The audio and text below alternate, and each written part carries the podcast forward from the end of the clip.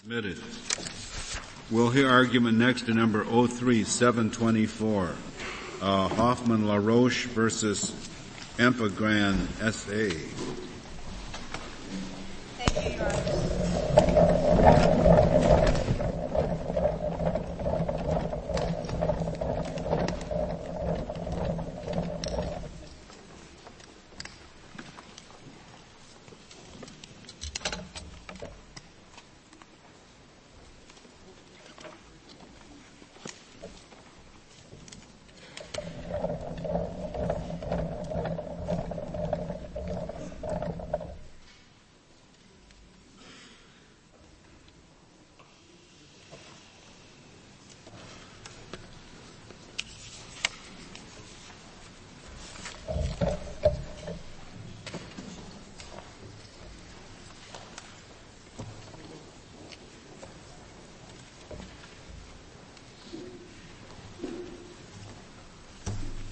Mr. Shapiro. Thank you, Mr. Chief Justice, and may it please the Court. The United States, joined by seven other nations, has concluded that the decision in this case is an error and should be reversed. The reason is that the plaintiffs here are foreign claimants which allege that they paid too much for vitamins outside of U.S. commerce. Trying these claims in our courts would conflict with the principle that the Sherman Act does not regulate the competitive conditions of other nations' economies and stretching the antitrust laws to include such claims is a recipe for international discord and for heavy new burdens on our federal district courts. Now when Congress passed the FTAIA in 1982, it did not expand the domain of the antitrust laws, but rather clarified limitations. It required both an effect on U.S. commerce and a claim arising from that same effect. As the government explains, this is language that refers most naturally to a claim of the plaintiff before the court and not a claim of some other person. The Court of Appeals, of course, believed that it was enough for somebody else to have a claim arising from a U.S. Did, effect. did the Court of Appeals explain how that issue would be litigated or decided, whether someone else had a claim? It really had, had no explanation of that, Your Honor. And it's quite an extraordinary assumption that you would inquire into the bona fides of some unknown person, whether they have a claim or not. And indeed, there's a case pending before this court, uh, the Sniado case, where the litigants have no idea whether there's another person who has such a claim in the United States, and yet discovery has to take place on that, that issue. The, the respondent says in, in its brief, uh, without much detail, uh, just makes the allegation, well, this is a single market. This is the nation, this is a global market, so there's nothing you can do. Uh, it, uh, it, it, does seem to me that uh, there would be difficulties in, de- in, in, in defining what is the um, uh, foreign commerce affecting the United States and, and, and what is foreign commerce that does not. How is this resolved in your, best resolved in your view? Well, in our opinion, the characterization of the market and the scope of the conspiracy is irrelevant to the reach of the antitrust laws. Their, their domain is defined in terms of the commerce of the United States. Both the Sherman Act explicitly says commerce within the United States, among our states, and with foreign nations. The FTAIA refers to our commerce too. Uh, there was no indication that Congress was attempting to regulate commerce in other nations or between other nations with this extraordinary remedy of trouble I, damages. I guess my point is, is it, is it all that clear in the real world that these are discrete concepts? Well, yes, co- Congress had in mind that uh, that this would be a bright line test, uh, whether or not our commerce was injured, defined as commerce that's domestic or import or export, and it distinguished that from wholly foreign transactions, wholly foreign commerce, and it wanted to draw that line so that these cases would be allocated to the correct judicial system in the world community, and they would not all be. The, the claim here is that because of the because of the uh, worldwide nature of the market, our foreign commerce is necessarily injured because the market being worldwide, if a lower charge had been uh, assessed in the United States, which would have been the case absent the alleged violations of, of, of the, the, antitrust laws, uh, there would have been uh, uh arbitrage, and uh, we would have exported uh, some of these drugs abroad by reason of the fact that they had been purchased at lower prices in the United States. Why, why doesn't that make out uh, an injury to foreign commerce. It, it, makes out an injury to wholly foreign commerce. The overcharge took place in Australia, Ecuador, Panama, and the Ukraine, and it isn't enough to say there's some interrelationship among these prices. The Fifth Circuit correctly rejected that claim as a matter of law. No, but there, there, there was an overcharge in the United States. You're, you're, you're not contesting right. that, that and all, the conspiracy included the United States. All of the, the people who were overcharged in the United States have been compensated in the settlement, and our fines here have been geared. Yes, but I'm overcharge. talking about the effect on foreign commerce. If there had not been the overcharge in the United States, if realistic market-based prices had been charged in the United States, we would have re-exported a lot of these drugs to foreign countries that were still being overcharged, wouldn't we? Well, Your Honor, if, if, if the FTAA was interpreted to p- permit that argument, the consequence is all of the foreign claimants could come to our courts, our courts would be flooded, other nations would be antagonized because they believe that they should be able to apply their law to those foreign transactions. It isn't enough to speculate about relationships among prices in these two systems because the statute requires a line to be drawn between effects in the United States and effects about, about in your theory, commerce. Uh, about your theory. What if the plaintiff is engaged in business in both the United States and in a foreign market? And suffers injury in both, may he recover for both injuries or only the injury in the United States, in your view? Only for injury in the United States, and the House report talks about that. Companies and it, would that have been the case before this statute was passed? Do you think?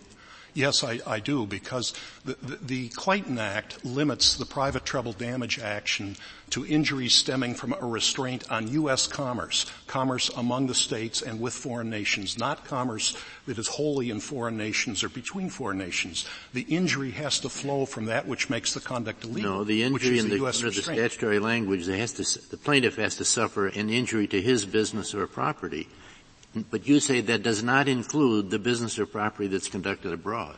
That's correct, because if, if the, if the United States claimant has participated overseas in purely foreign commerce, Congress expected that that plaintiff would invoke the laws of the other nation. To the extent that it participated in U.S. commerce, Congress expected that the plaintiff would come to our courts.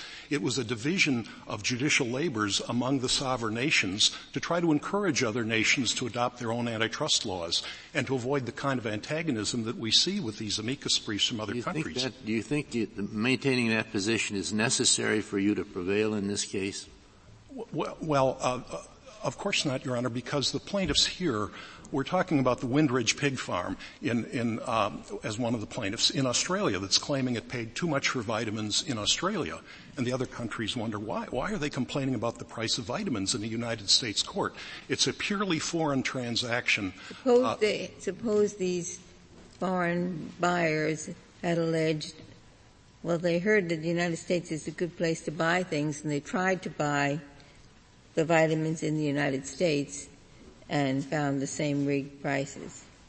Well, uh, Your Honor, first, the complaint does not allege any attempt to deal in the United States. I'm asking you if, if that would do, under your theory. They said, we really wanted to make these purchases in the, in the United States.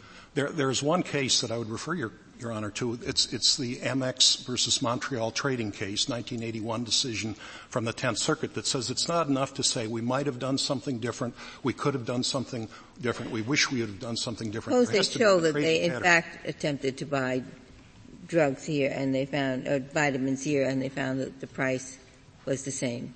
Well, the Tenth Circuit held that there had to be an interrupted uh, course of trading before a plaintiff could make that that allegation, and that's very similar to what this court held in Holmes versus SIPC. Uh, Shapiro, that you have to have an actual transaction that's been interrupted. I would think your defense against that is is is not to assert that there's no effect on on foreign commerce on our exports, because I think I think there is. I, I, would I would think your defense is is in in in section two of the Foreign Trade Antitrust Improvements Act, which requires that this effect on commerce, on export commerce, gives rise to a claim under the provisions of sections one to seven, and and the only way it gives rise to a claim on the part of these people is a claim as second purchasers.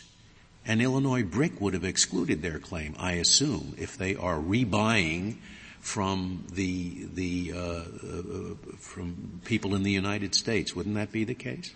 Well, uh, yes, we do rely on the second prong of the FTAIA, which requires that the particular claim derive from an anti-competitive effect in the U.S. And here it doesn't. It derives from an effect uh, overseas. And of course, these plaintiffs don't allege that they purchased some export coming from the United no, States. They, are alleging that they would have purchased that uh, uh, from uh, from Americans. That would have been down the stream, it seems to me. It certainly would be, and it would be extremely speculative, and it's the sort of claim this court has always rejected under Holmes against SIPC, under blue chip stamps in the securities context, which has been followed in the antitrust case, law.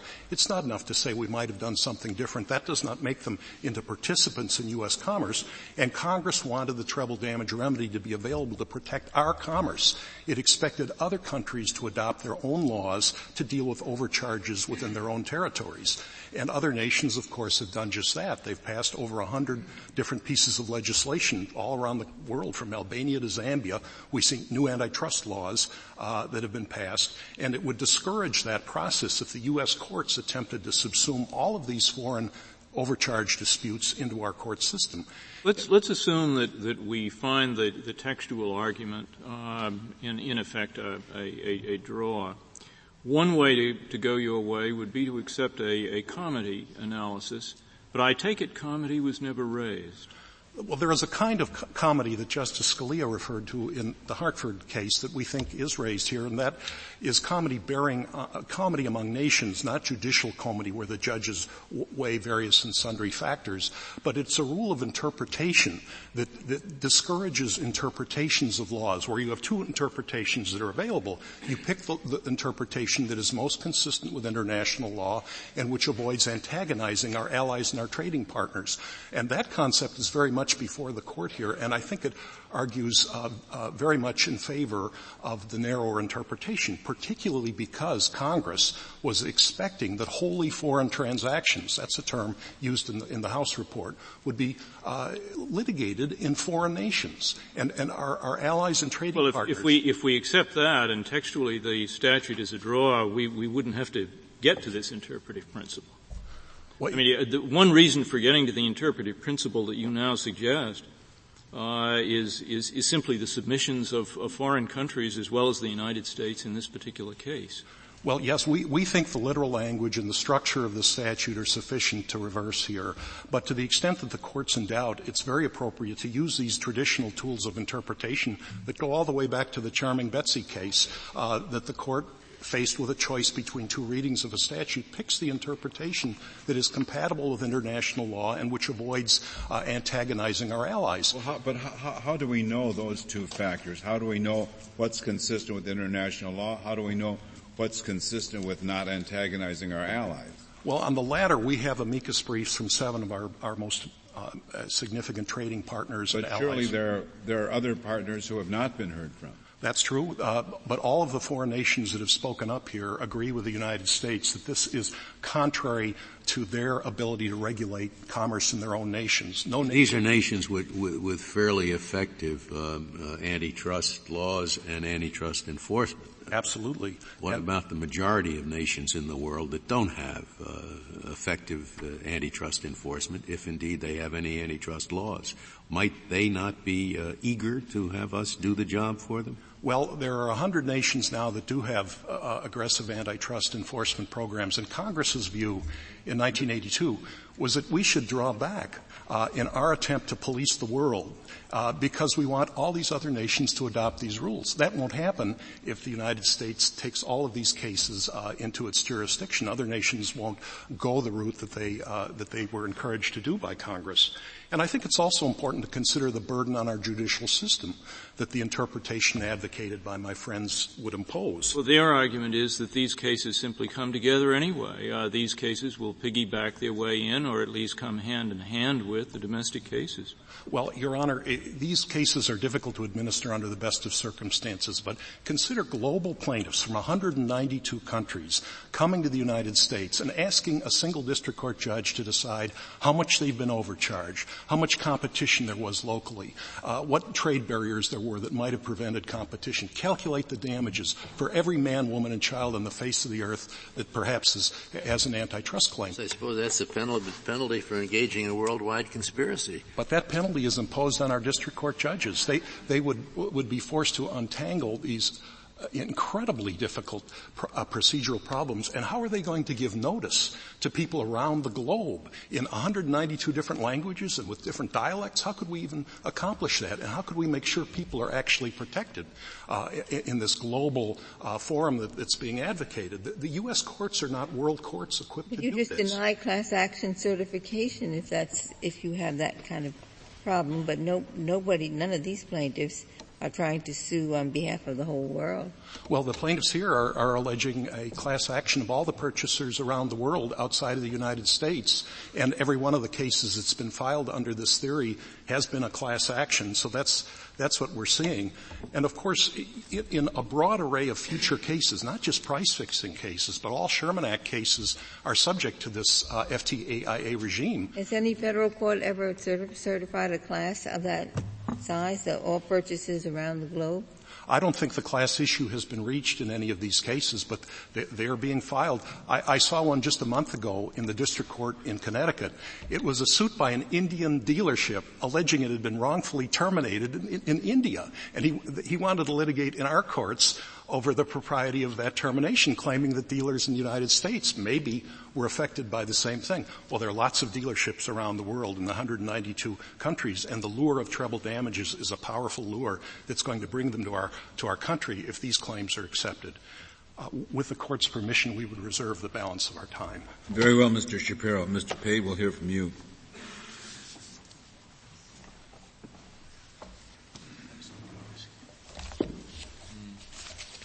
Thank you, Mr. Chief Justice, and may it please the court. Given the key role of deterrence, both in the opinion below and in the respondent's arguments here, the United States thinks it important to offer the court an accurate understanding of how international cartel enforcement really works.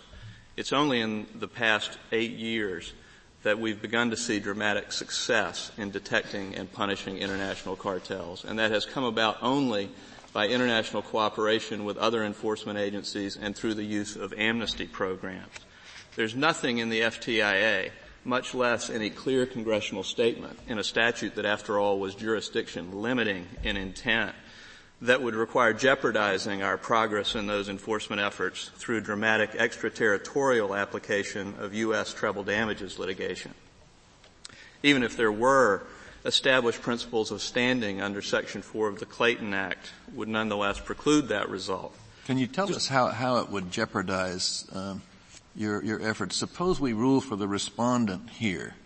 Uh, wouldn't that make uh, f- uh, foreign conspirators and, and, and, and American companies uh, all the more eager to come to you because then they could get immunity both for U.S. action and and the, the global effects? The, the important point, Justice Kennedy, is that under these amnesty programs, there is no amnesty given for civil liability. So it is our experience that when a company finds that its employees have been engaged in wrongdoing, it balances the potential for freedom from criminal liability against the certainty that civil treble damages will follow.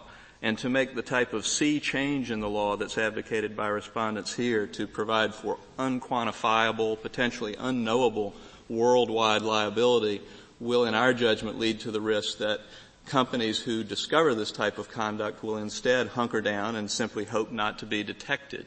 The, the effect will be even more dramatic um, with respect to the amnesty programs of some of our trading partners, such as the uh, countries who have filed briefs here, because in those systems, treble damages are simply unknown. So while we fear a marginal decrease in the effectiveness of our program, there would be a dramatic impact on Mr. foreign Pate, amnesty. Do you agree with Mr. Shapiro's answer to my question about a plaintiff, an American plaintiff who has business both in this country and abroad and suffers and both are, are hurt by the conspiracy? Um, yes, Justice Stevens, I do, because under Section 4 of the Clayton Act, the plaintiff must show that his own injury is by reason of... Hypothetical. It is his injury. He does business both in the United States and in Europe. Exactly, but with respect to the foreign incurred injuries, he must show injury by reason of that which makes the conduct illegal. And since Alcoa in 1954, and certainly under Hartford, it is the effect on U.S. commerce that makes the conduct the concern of the Sherman Act in the first place, so that he cannot show that he's been injured by reason of that which makes the conduct illegal. I don't follow. I, I thought Hartford left that question open.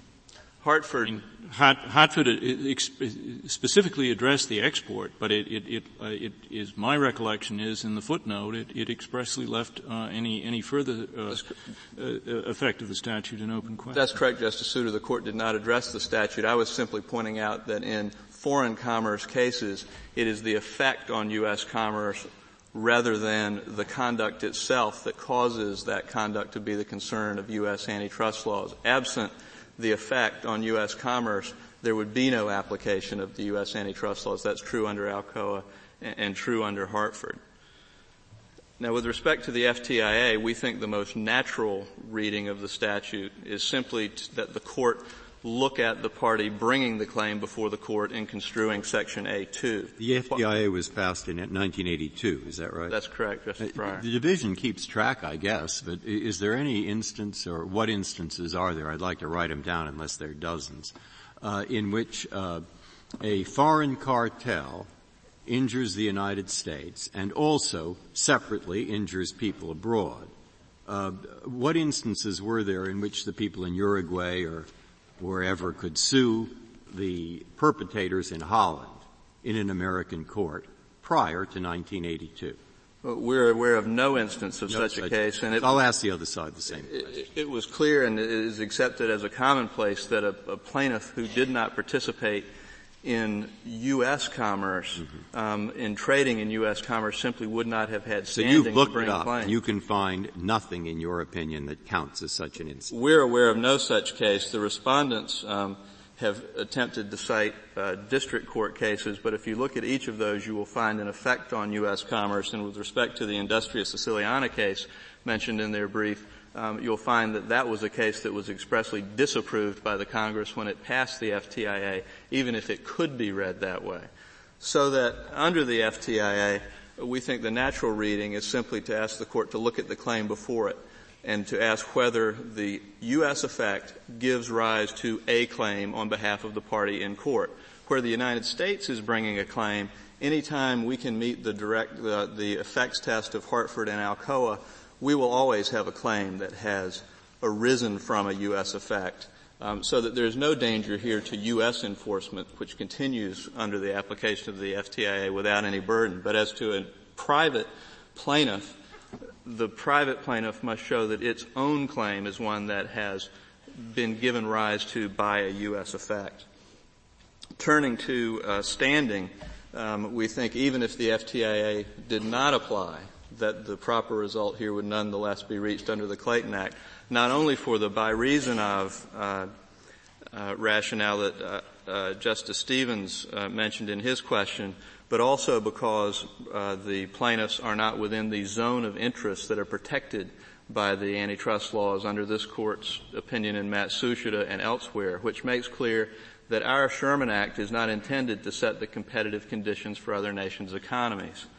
And finally, um, if the court simply were to apply the remoteness or proximate cause rationale that's also very prevalent in the court's antitrust standing cases, um, which excludes injuries, for example, to shareholders, to employees, um, that um, the case also would not be proper under a remoteness rationale because these plaintiffs do not, in fact, allege that they were um, the victims of an overcharge in U.S. commerce. They do not even allege, Justice Ginsburg, that they made any attempt to purchase in U.S. commerce, but would rather um, seek to use speculative transactions that never occurred to make an end run around the FTIA by defining a, a so-called one world market or, or, one big conspiracy theory.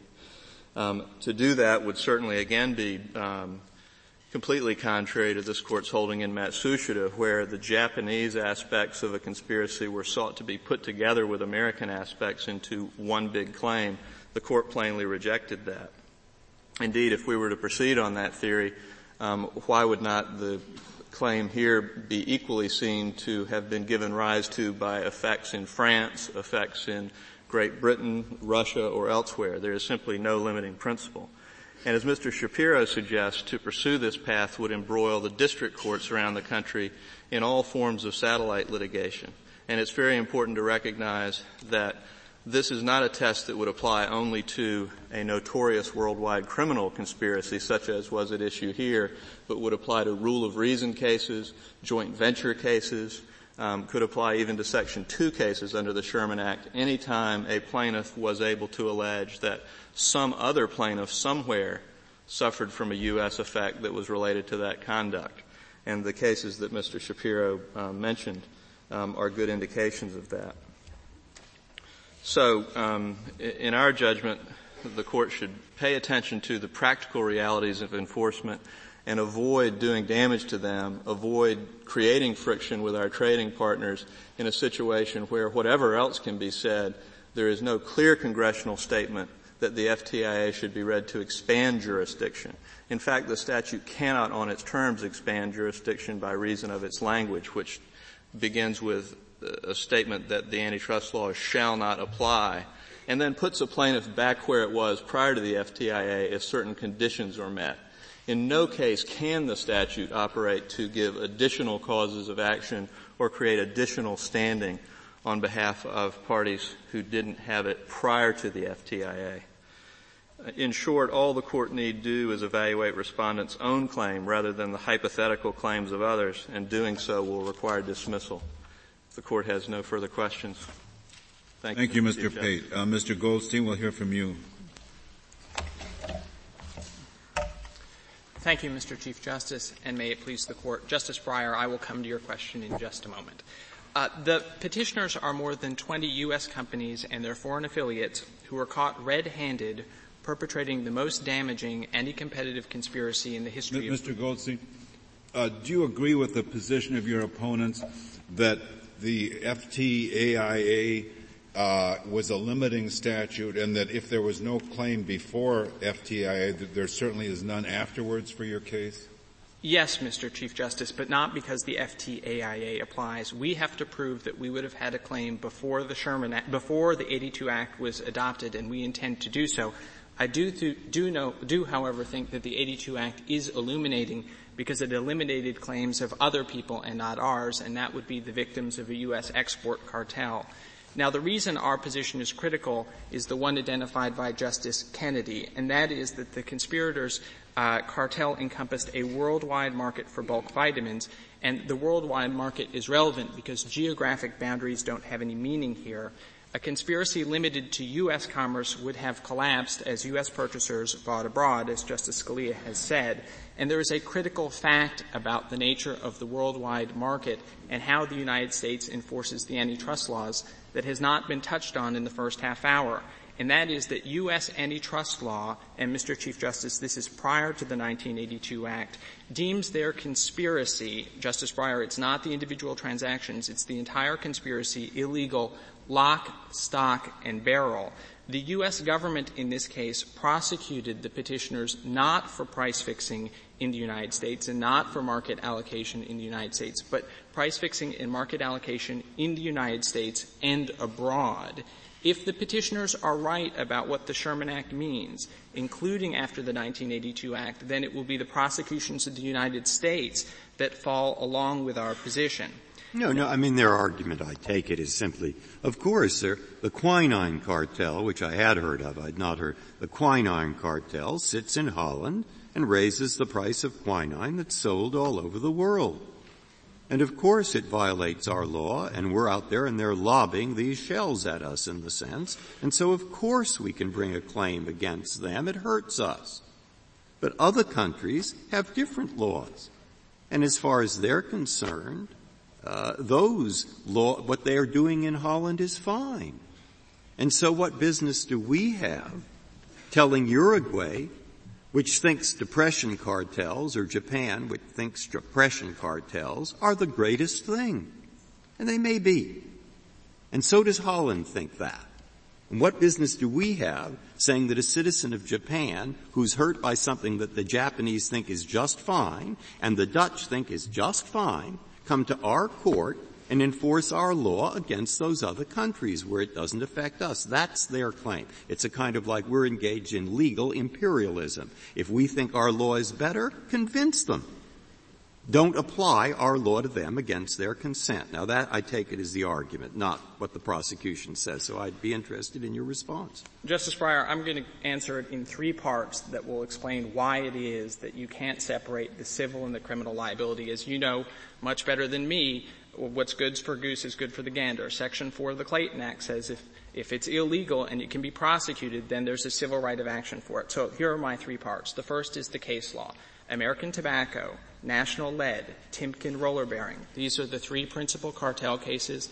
They're discussed in our brief. Those cases do not say that the quinine cartel was illegal insofar as it hurt us. It's, it's illegal. It's period. illegal, including Correct. the sales in Ecuador and in Holland. Yeah. Justice Breyer, I, I urge you to go to the indictment in this case, which is at the rollover between pages one and two of our red brief. In this case, the federal government prosecuted Mr. Shapiro's clients for price fixing and market allocation in the United States and abroad. That is, we don't care that Ecuador likes price fixing. I will come to the fact that they don't, but it doesn't matter. The section one of the Sherman Act reaches the conspiracy, and this court's precedents reach every bit, as I said, lock, stock, and barrel. Now let me give you the reason why. That was your question. Okay, assume you, you, wanted to know why Congress made that choice. And it made that choice because, as Justice Scalia explained, we can't separate what happens in Ecuador from what happens in U.S. commerce. It doesn't make, in terms of protecting our consumers and our economy, it makes no difference at all whether the sale was between Holland and Holland, New Jersey, or instead Holland and Ecuador, because the cartel gets sustained, and that's also the point of Pfizer. So Congress recognized that, and it made the cartel. But Pfizer was doing business in this country. Mr. Chief Justice, we accept that as correct. Well, you, have, you not only accept it's a fact. So you. and, and it, it, it, and we accept it. The with good reason, I think. Mr. Chief Justice, our point is that the rationale. I don't want to. But uh, if, if on it, it sounds to me like you're making a verbal point, which I'm not against. Of course we say it is illegal what they do in Holland. It's illegal when they hurt us. It's illegal when we hurt them. We think it's illegal, plain and simple. I accept that. But what I don't see follows from that is that we give a claim for damages by a per- to a person in Uruguay for activity that takes place in Holland, which we think is illegal, but the Dutch and the Uruguayans don't. And so I can't get mileage from you, unless I'm wrong in thinking that, out of words in indictments that say American tobacco, what they did was illegal everywhere. I like, I think the antitrust laws are a marvelous policy, okay? So I'm tempted to say yes, it's illegal everywhere. But that isn't where I'm having the problem. I'm having the problem about finding I'd, I'd, be repeating myself. So if you're taking it in? Yes. Okay. What's the answer? okay. answer? the answer is that the, let me take you to the text of Section 4 of the Clayton Act, which I know you know, but it can't hurt to come to it, and that's at the page 1A of the red brief. The Section 4 of the Clayton Act says, any person who shall be injured in his business or property by reason of anything forbidden in the antitrust laws has the cause of action. And that's what Congress said. It's not, Justice Breyer, merely that we say, we think you shouldn't do this in Ecuador. It is, you may not do it in Ecuador in order to defeat the cartel. Correct. And if we had that alone, that would be strong support. And the problem is we have another sentence which is the first sentence in the FTIA, whatever it is, and then you get to the second. Okay, but I'm, I'm not, I got off the train even earlier. I'm, I'm not, I'm not sure that, that when an indictment describes an international conspiracy as an international conspiracy, it amounts to saying that that portion of the international conspiracy which does not affect this country in any way is illegal. I don't think that, I think you're bound in your indictment to describe the, the actual conspiracy. And if it indeed is one that covered the whole world, are you supposed to describe it as one that only applied to the United States? Of course not. You describe the actual conspiracy. That does not prove that the portion of it which does not affect the United States is in any sense illegal uh, under United States law. I don't think it is illegal. Justice Scalia, let me tell you why I think that is contrary to settled precedents. And Mr. Chief Justice, these are precedents, uh, just like Rose versus Lundy, that Congress would have had in mind in the 1982 Act. So I want to talk, Justice Scalia, about pre-1982 law on whether or not the Sherman Act actually made the transactions, if we were to focus on them, illegal. And then, Justice Breyer, I want to come to whether or not the 82 Act changes that. Justice Scalia, the decree in national lead affirmed by this court, which is at pages 330 to 331 of the court's opinion, uh, canceled contracts that were in purely foreign commerce. To read from the opinion uh, that that established the decree, the several agreements relating to manufacture and trade within the European markets are but some of the links in the chain which was designed to enthrall the entire commerce in titanium. Timken Roller Bearing did the exact same thing, and the, and the Solicitor General argued in Timken that acts would have, that those acts would have violated the Sherman Act even if they had related solely to the commerce of the foreign nations. Those precedents, Justice Scalia, if you look at them, do say that the underlying activities that are the overt acts, if you will, in furtherance of the conspiracy are illegal under U.S. law, and that's for a good reason. That is, if we don't go after them, the conspiracy itself will be sustained. You have to attack the conspiracy and what the conspirators are actually doing. But now, all of that is true, and it does not necessarily follow that we uh, do or should permit a cause of action. Absolutely, Justice Souter. I have to take this. There are there are three parts to the equation. Let me just, at each stage, because it can get very complicated, talk about where we are in the logic. There is the question: Does the Sherman Act apply? There's the second question. Okay, is there a private right of action? And Justice Souter, you identified a third part to it. What does comity have to say about it? What do we do, assuming even if nominally the statute applies and they can sue, but it nonetheless would bring us into conflict with our trading partners? So I was answer, answering Justice Scalia on the first. Justice Breyer and you have taken me to the second, and that is, is there a private right, private right of action, particularly after the 1982 Act? Two facts about the 1982 Act. First, it has nothing to do with this case. Its purpose and it's reflected in the introductory clause. And let me You're talking about FTAIA? Yes, Mr. Well, but the Court of Appeals relied very heavily on the Act. Uh, it did in the sense of well, saying... It, it, just did. It, I mean, it, did. It did in a particular sense. Uh, yes, Mr. Uh, I'm not trying to, to, quibble. It said that the FT... Good to know. it said that the FTAIA, the 82 Act, didn't bar our claim. We think that's right for two reasons. The first, it doesn't apply at all, and the second is that Clause 2, which is what gave rise to the split in the circuits, doesn't require that the person's injury that the person's injury arise from an effect on U.S. commerce. It accepted the second of those propositions, and so I'll start with it. And Mr. Chief Justice, the text is at page 1A of the red brief. I think it's helpful to go there.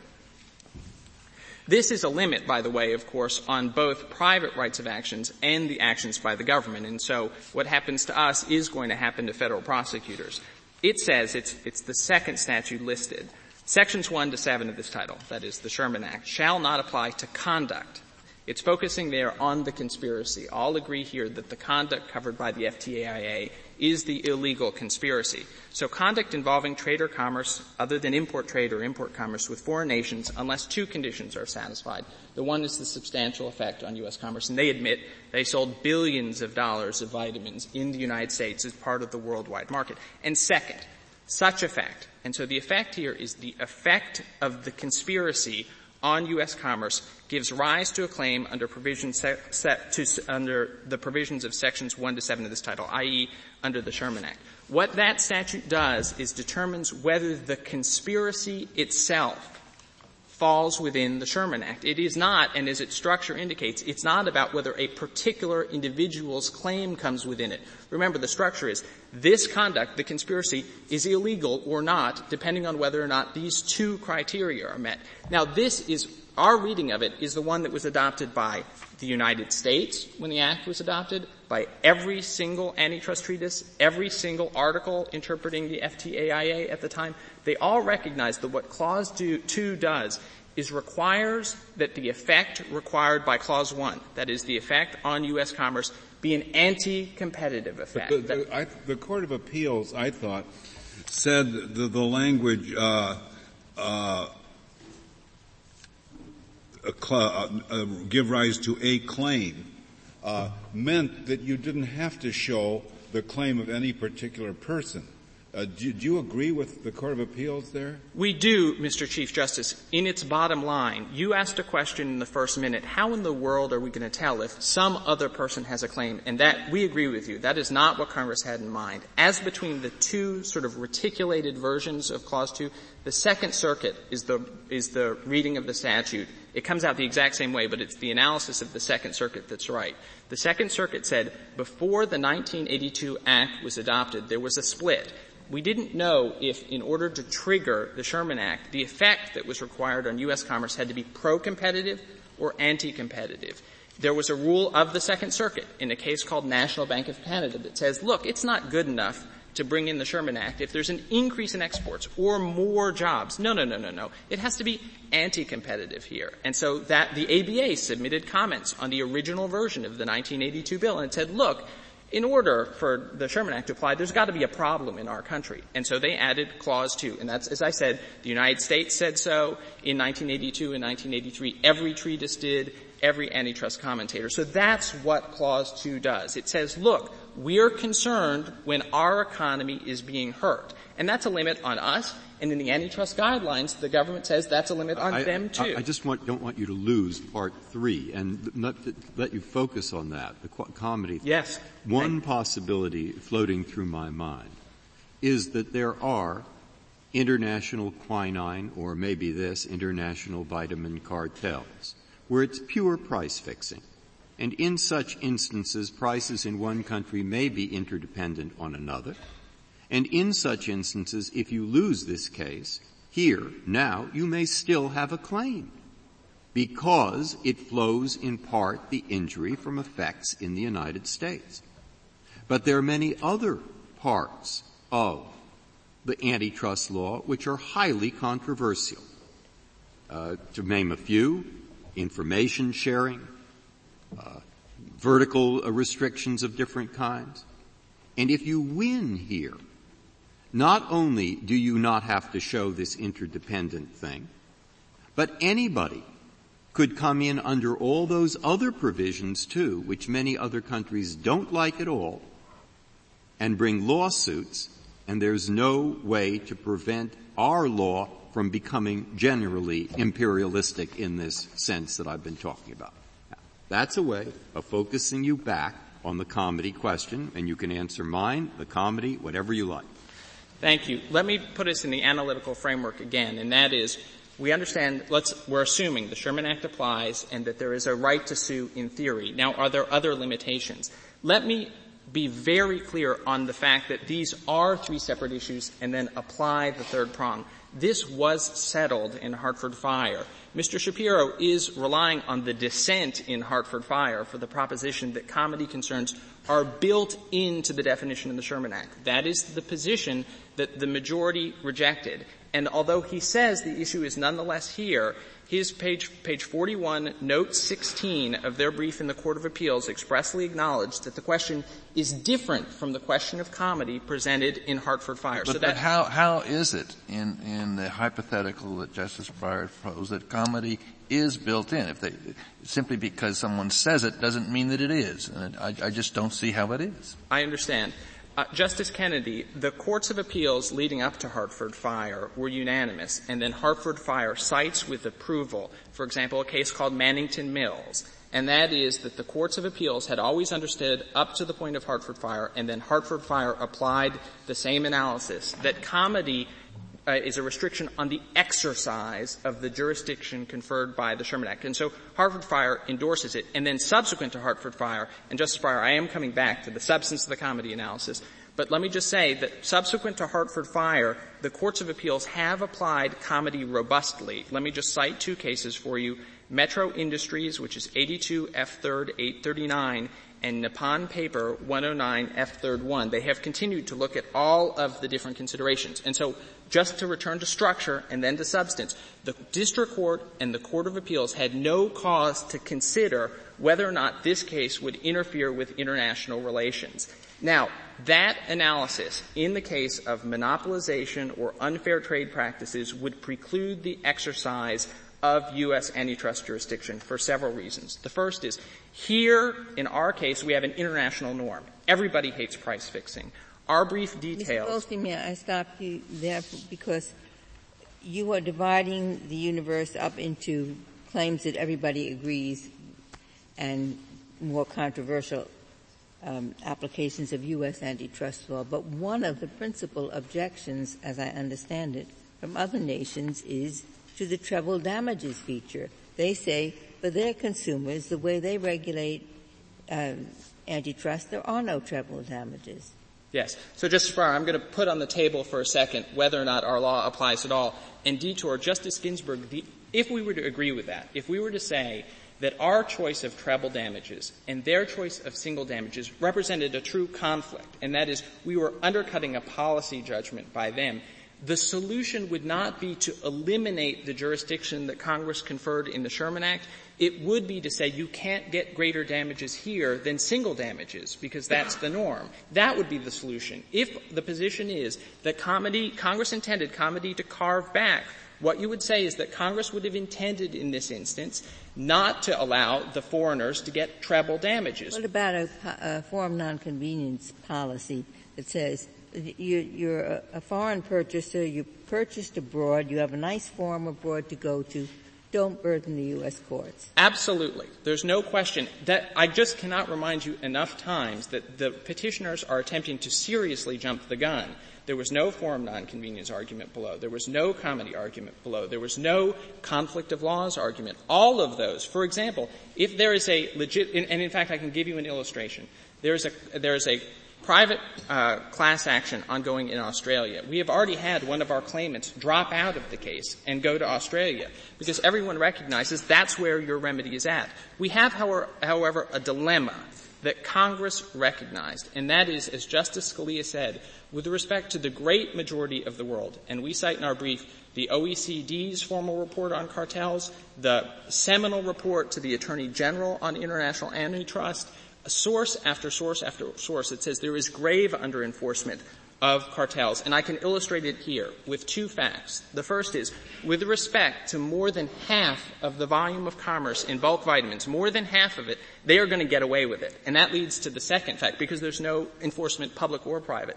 That leads to the second fact, and that is, if they win here, they will net from activities that are per se illegal under the Sherman Act, net, net, net, $13 billion.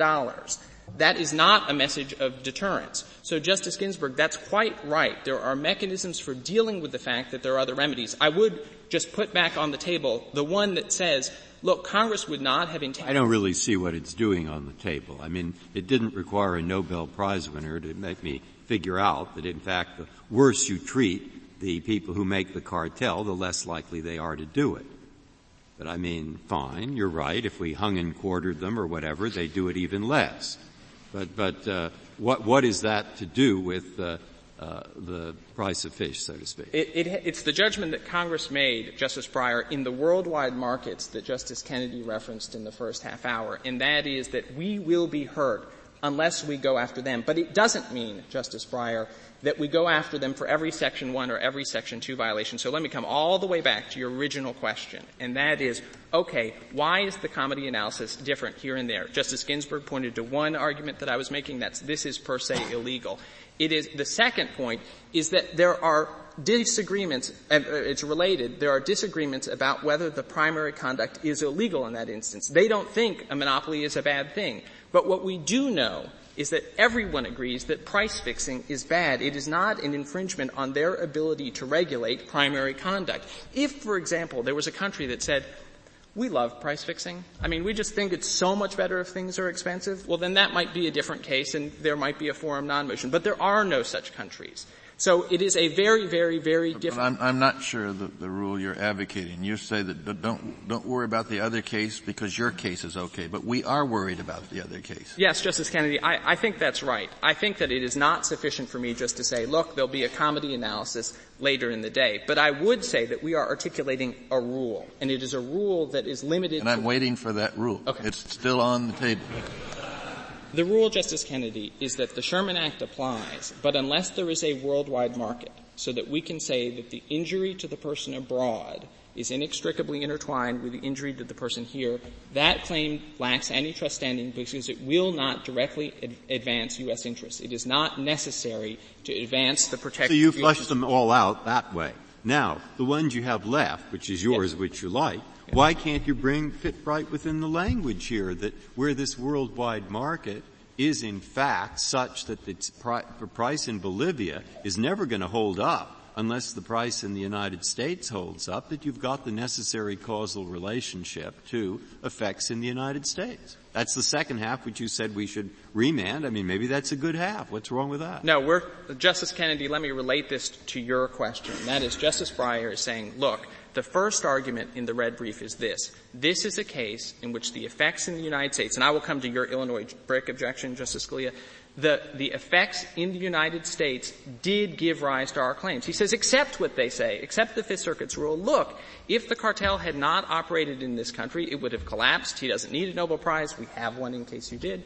Uh, and uh, that means that our people were injured. We accept that. It's the first argument in our brief. It means that the uh, it limits out all of the cases that you were worried about, Justice Breyer, because in a monopolization case, that won't be true. Unfair trade practices, that won't be true. And then, Justice Ginsburg, notwithstanding that we have a narrow field of cartel cases, there are only six that have been filed, there are still other options on the table for limiting, limiting the claim in the instance that there is an available foreign remedy. So that's how it would work. We would accept their argument. We would say there's a narrow class of cases that Justice Kennedy are a true worldwide market where Congress recognized that in cases like American tobacco that it had in mind in the 1982 Act. And then we say, look, that's it. That's the full ball of wax. We don't become an imperial source of law for the world. That's how we would analyze the case. Now, we think that that too addresses any concerns about manageability. I think that the forum non conveniens point would work, let's say, for our trading partners who have told us they don't like treble damages in any case.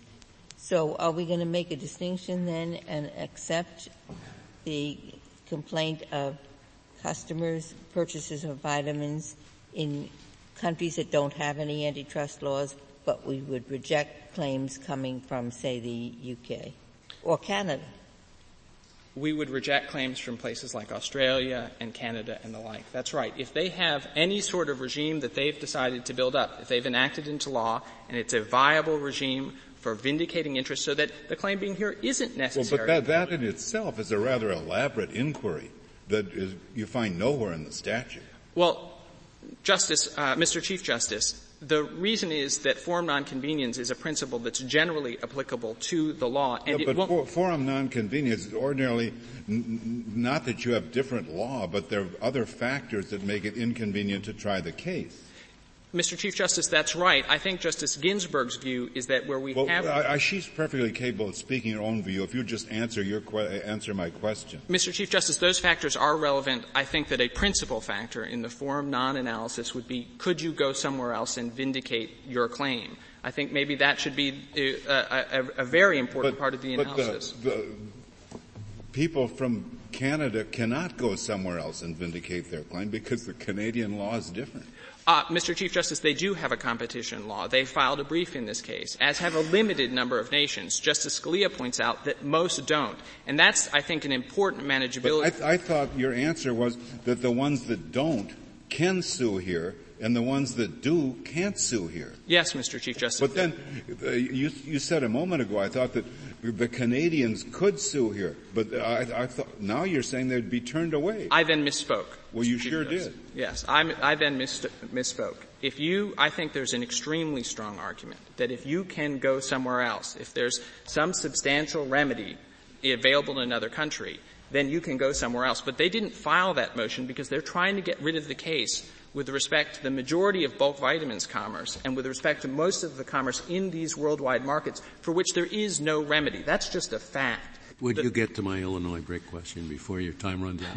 Yeah. Just so I put the question as as as uh, clearly as possible, it seems extraordinary to me that if the, if if a foreign company had been injured by buying uh, drugs from an American company that bought them from the conspirators at an excessively high price, that foreign company would not have a cause of action. But you're saying that a foreign company has a cause of action by reason of the fact that had the American company not purchased at the artificially high conspiratorial price, but at a lower price, they might have purchased from that, uh, from that intermediate person. And where, whereas Illinois Brick would clearly bar the first suit, you're saying it doesn't bar the second suit as a rationale for allowing them to sue here. And, and that strikes me as very strange. There are three answers, Justice Scalia. The first two relate to the technical requirements of Illinois Brick, and the third explains why you shouldn't read Illinois Brick to bar such claims. The first is that we're not merely talking about arbitrageurs. We're talking about there are companies in the United States that made vitamins, and they would have sold to our clients absent the cartel. The intermediary isn't a necessary part of the picture. The second is that even though you buy from, in, from an intermediary, under Illinois Brick you still have a claim, and that is you have the right to bring an action for an injunction. The third is that, look, con- that our reading, the one that says, and that Justice Breyer has hypothesized, accept what they're saying and allow the claim only if the injury is tied into a worldwide market that's a reading that protects U.S. interests. To say that Congress set up the structure whereas w- that would allow you to look at the foreigners through Clause 2, but eliminate all of their claims on Illinois brick grounds would render the statute and its, uh, its provisions against cartels ineffectual. As far as your first point is concerned, I understand the other side to concede that if you could demonstrate that you would have bought from one of these American companies that manufactured in connection with this conspiracy and sold at the conspiratorial price, you would you would have a cause of action. That clearly would have, would would be uh, affect the export commerce of the United States. The two answers, Justice Scalia. The first is I disagree. They do not concede that. They regard that as a hypothetical purchase, to use Mr. Shapiro's words. It didn't happen. And the second is, and this goes back, Justice Ginsburg, to a question you asked in the first half hour. The reason we don't have, ev- thank you. Thank you, Mr. Goldstein. Uh, Mr. Shapiro, you have four minutes remaining. Thank you, Mr. Chief Justice. The Court of Appeals and Mr. Goldstein have relied on the deterrence concept here, but it's important to remember that the government, supported by seven of our allies and trading partners has said that this position is going to undermine deterrence. Why? Because it's going to re- reduce the detection of international price fixing cartels. And you get zero deterrence if you don't have actual detection of overseas cartel behavior. The key to getting the detection is the amnesty program and international cooperation with our allies. And right now, our allies are shrinking away from the United States information sharing agreements that are needed here to investigate and prosecute prosecute cartels. The Justice Department officials have been giving speeches about that bad effect. So there's a very serious danger of undermining deterrence here if this position is accepted. Now, on comity of nations, uh, that is not a judicial balancing of one factor and another equitable factor. That's a rule of statutory interpretation that this court has applied ever since the Charming Betsy case 200 years ago. And it, what it means is that if a particular alternative is presented that broadly construes our laws to intrude into the affairs of other nations and cause friction, that interpretation is going to be rejected. And that was certainly not rejected in the Hartford case. Professor Areeda in his treatise pointed out that our antitrust laws do not rule the entire commercial world. And that's a concept that's written right into section one of the Sherman Act. It applies to, its domain is commerce among the states and commerce with foreign nations, not commerce within foreign nations, not commerce between foreign nations.